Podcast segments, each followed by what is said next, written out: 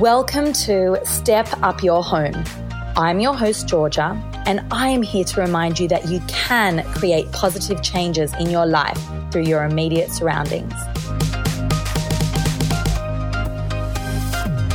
Together with renovation experts and thought leaders in the toxic free and healthy home space, I am so excited to share our knowledge and to show you how you can step up your home and your life.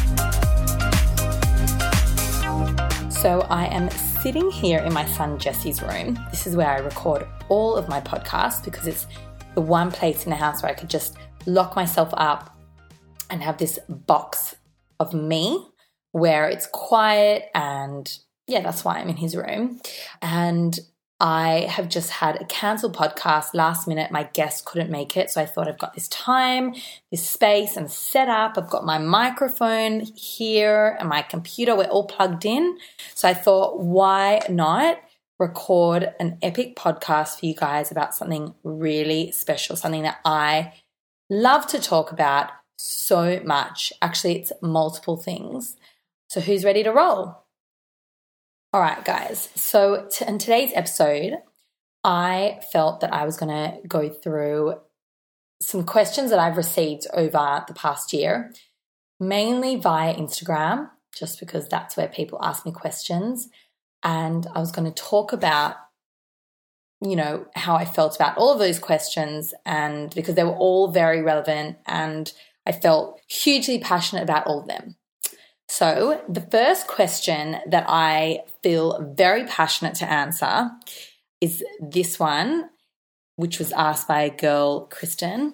So, how do you own your own style and not compare or copy because you feel you are not good? One of the things that I love about this question is that it's just such a universal question in this day and age. You've got Instagram, Pinterest, magazines. There is this constant flow of imagery and information being shot at us every single day. And that imagery affects us in ways that we do not understand. Um, my, myself, even I can proudly put up my hand and say I've been on Instagram or Pinterest and seen something and it's made me feel like I wasn't good enough, I wasn't doing enough, I, you know, I'm not talented, all of this stuff, which is not true. And I feel like this question that was asked to me is coming from a place of insecurity and and the lack of belief that you're able to do it. Now, the best thing about design, the absolute best thing about design is that there is no such thing as right or wrong. And I've said this so many times. It's like I feel like I'm a broken record. There's no such thing as right or wrong design, just your design. Design is subjective. It's like art. It's the way that our, you know, cellular activity responds to visual things. And there is no such thing as not good design. You know what I mean? It's just, I think where that may lie is just in the fact that compositionally some things might flow better than others. So, in terms of owning your own style and believing in yourself, that comes with confidence within you. I mean, I have such amazing friends who are interior designers that are so ridiculously talented and I can look at their stuff and just be like, oh my God, you are so talented. But that work would never come out of me because it's not my style. Like I appreciate it so much. I would, you know, love their work in my portfolio because I think it's just so amazing. But it's not going to because it's not my style or taste. It will never naturally come from my brain. So I honor my own bespoke style and you have to honor that and you have to be proud about that and you have to look inwardly. I, i'm really passionate about not looking at current magazines. I try really hard not to look and see what's out there in the current moment because i know i would too get caught up in the trend cycle or the mass or the goat formula you know? I just i really try to be inspired by ancient techniques or, you know, 15th century harem I don't know, designs in Turkey, or, you know, I'm really trying to look at history and architecture internationally to inspire me rather than what's coming at me in magazines because I feel as though I would get so easily swayed to want to do what everyone else is doing. So I'm really trying very hard to to limit myself from being so open to that so that I can do my own thing and be exclusive and bespoke. Um, so in terms of like owning your own style, that's how I go about it. Not comparing. Okay, in this question, another thing, not comparing or copying. So again, taking you back to that like constant flow of imagery and ideas and people's things being forced in our face. You know, like you're seeing every day a million things that everyone's doing one thing and like suddenly you feel like you're doing nothing, but you are doing lots of things. It's just not all being shoved in your face at once. So, my advice to that would be to actually get off those social formats to, you know, um, really focus in your own lane when i'm when i'm focusing and i'm super passionate and i'm in depth and i'm looking into my own projects and my own array of goals and wishes and things that are on my plate and in my in my yeah on my lit like just what i'm doing I feel like I flourish. The second I look outward, I fall off. Oh, it's always, it's like that metaphor of, I think it's like the horse. That's why like in the, in the races, they put, you know, side guides around their eyes because when they look to the right and see another horse, they, they turn off track and they, you know that's when accidents happen. So they hide those other they hide the eyes of the horse so that they can't actually see each other. So they focus on what the goal ahead is which is to stay straight and in their lane. And it's the same thing with humans. And I know that that is something that really helps me. I, I really like everything I do. It's it's you know, working harder in my tile business to continue facilitating designers and, and, and you guys, general public, so that you can create the most incredible interiors and the incredible spaces through my product. Like that is my end goal. I'm always focusing on the client. I'm always wanting to deliver something that's unique and bespoke and special. If I started looking outwardly at people who were doing something similar or who I felt was maybe, you know, being inspired or I'm not going to, I don't want to use this word, but I'm going to use it like copying something that I've done with my tile business. I'm thrown, you know, I'm thrown and it upsets me and I focus on that instead of focusing on the game ahead. So that's the same thing with you. My darling girl, I want you to know that you have skill in you and that you can't, you should be kinder to yourself because, you know, in the end of the day, saying that you don't feel that you're good. There's no such thing. We are all talented in our, our own ways. I feel like we need to start trusting ourselves. You know, we've become so conditioned to think that design is right or wrong because of certain TV shows where there are judges of what is right or wrong. There is no right or wrong. Some of the best designs are so out there, so different. Like we are about to start a project in New South Wales and the bathroom is green floors, green walls, green ceiling. Like, do you think that would be accepted on a show like The Block? You know, I'm sure the judges may not like that or feel like that is on trend or saleable or something that would be that a mass market would want but it's those magic moments that speak and connect with the client that create these timeless amazing interiors that we all strive to create as interior designers. So I think trust yourself, don't look outward, don't compare, you are great. Okay, so the next question I'm going to answer is from a lady called Tani. She wrote to me, What furniture is worth spending on with young kids, or is it IKEA till they're 15? Okay, I love this question because I feel as though we just all think that practical and cost effective means like white and IKEA. And it is so far from the truth. I spend literally every day so much time on Gumtree and Facebook Marketplace and eBay where I like to find someone else's, let's say in inverted commas, trash is my treasure. And most of these pieces are amazing quality, being handed down through a family. They tell a beautiful story. They're unique, they're different, and they serve the same storage, you know, abilities as something from IKEA. But the difference about them is that most likely they will last longer because they are built most likely with I don't know, more more integrity and strength because IKEA is a flat pack unit. It's it's designed to be, you know, something that's affordable, cost effective, but not forever, you know? So that's a win.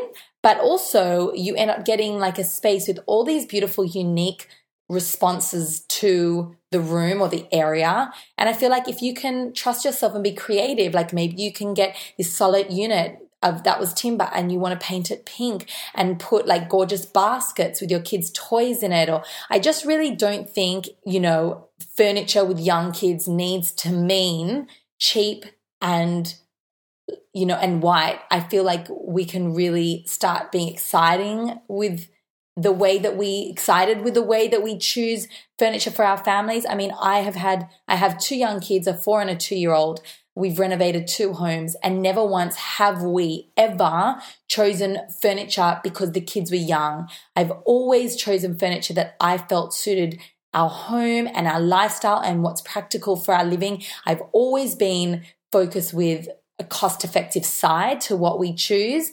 And I've always felt like the kids have learned to work around that or respect that. Like even the other day, we finally assembled this storage unit in our playroom, which is a really small room off, off the kitchen.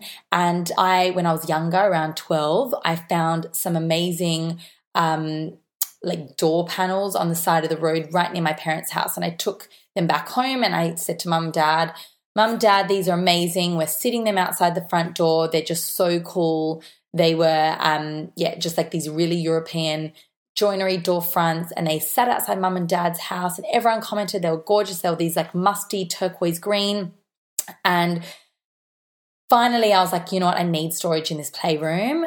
It's just getting out of control. So I decided to build the backside with a carpenter out of, you know, really cost effective ply and then and and build them to the size of the door fronts and then we sent the door fronts from Sydney down to Melbourne and I've put them on the front.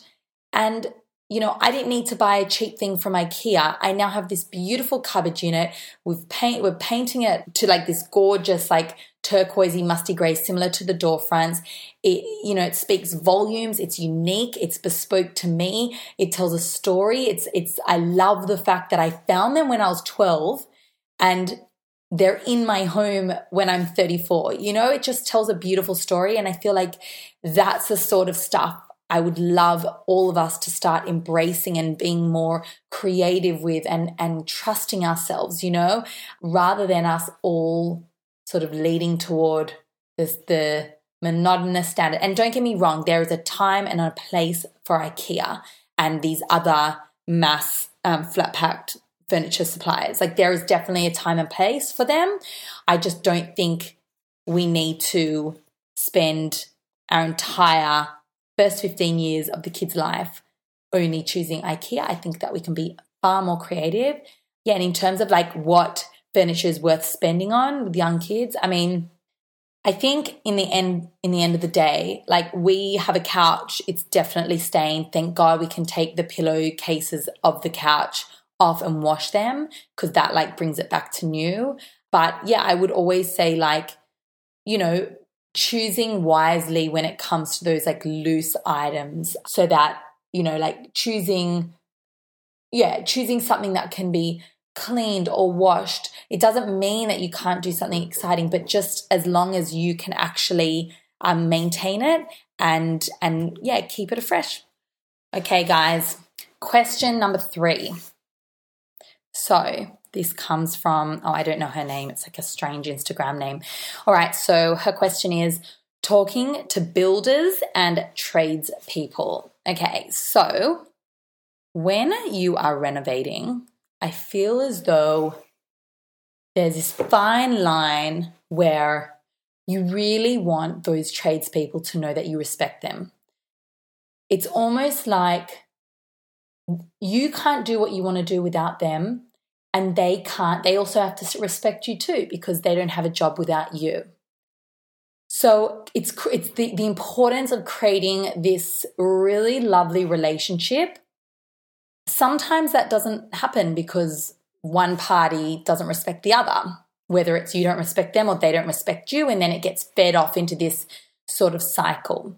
So I would say the most well, the one of the most important things when dealing or talking with tradesmen is number one, respecting, not making them feel that you think you are better than them and that you're doing them a favor. It's about meeting them, asking questions about them. How did you get into carpentry? Making them really feel like you are interested. And then you're stepping off into onto the right foot from get go. Okay, that is number one. Number two is clarity. So it's really important even if you feel as though like someone will go, yeah, yeah, yeah, I can do that, I can do that, you always need to ask them, how much does this cost? Can you please send me in writing how much it's going to cost? Can you, if they say, yeah, yeah, we can do that, like you want to change something, you, you write to them in an email. I know we discussed this change today, but can you please let me know if there's going to be any extra charge? because communication is key to a really great relationship with tradesmen while they're on site, before, after. It's really important not to be uncomfortable or afraid to ask them these questions or to talk about money. I, I feel like if you don't talk about it up front and make it a very comfortable conversation, then it becomes way more uncomfortable down the track. So that's another really important question to be, uh, sorry, important point with tradesmen, just to make sure that there's communication you know what things are costing you know if there's any additional that what you're up for there's no hidden surprises i also think it's important that when you do get their prices if you don't understand it or it seems really high and it's a bulk figure, you have every form of entitlement to ask them to break it down or to explain it to you. Okay, like I think that that's something that people don't know. They just think they're getting it an in price. You are allowed to ask them to break that down, whether it's joinery. If you get a fixed price for the whole house, you're able, you're allowed to ask them to break it down uh, in, by room by room. Because if it goes over your budget, instead of you just saying no to them, you might actually say, look, I am able to spend X amount, so let's eliminate the joinery in the bathroom.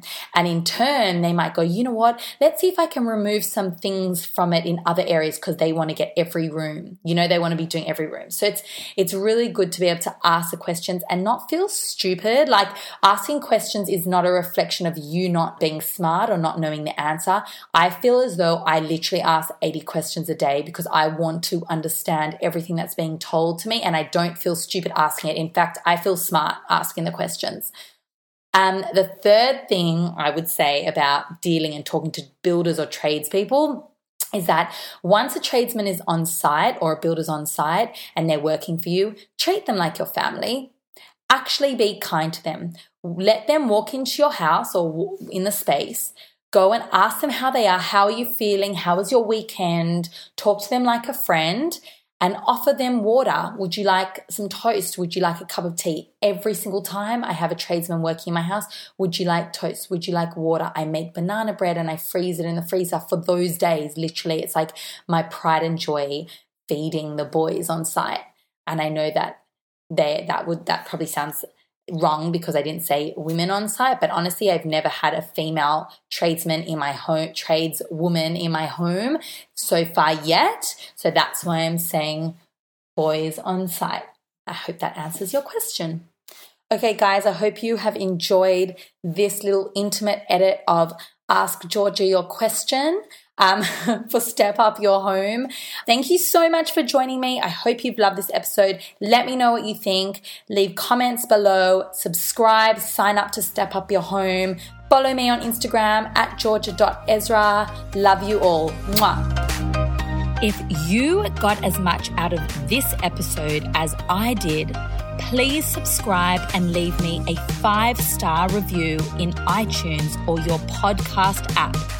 Because that means we can educate and continue to teach even more people the link between our home and our health and the absolute benefits that come from addressing our immediate surroundings with love and care. It also means that you may be the review read out in my next episode. And remember, step up your home to step up your life.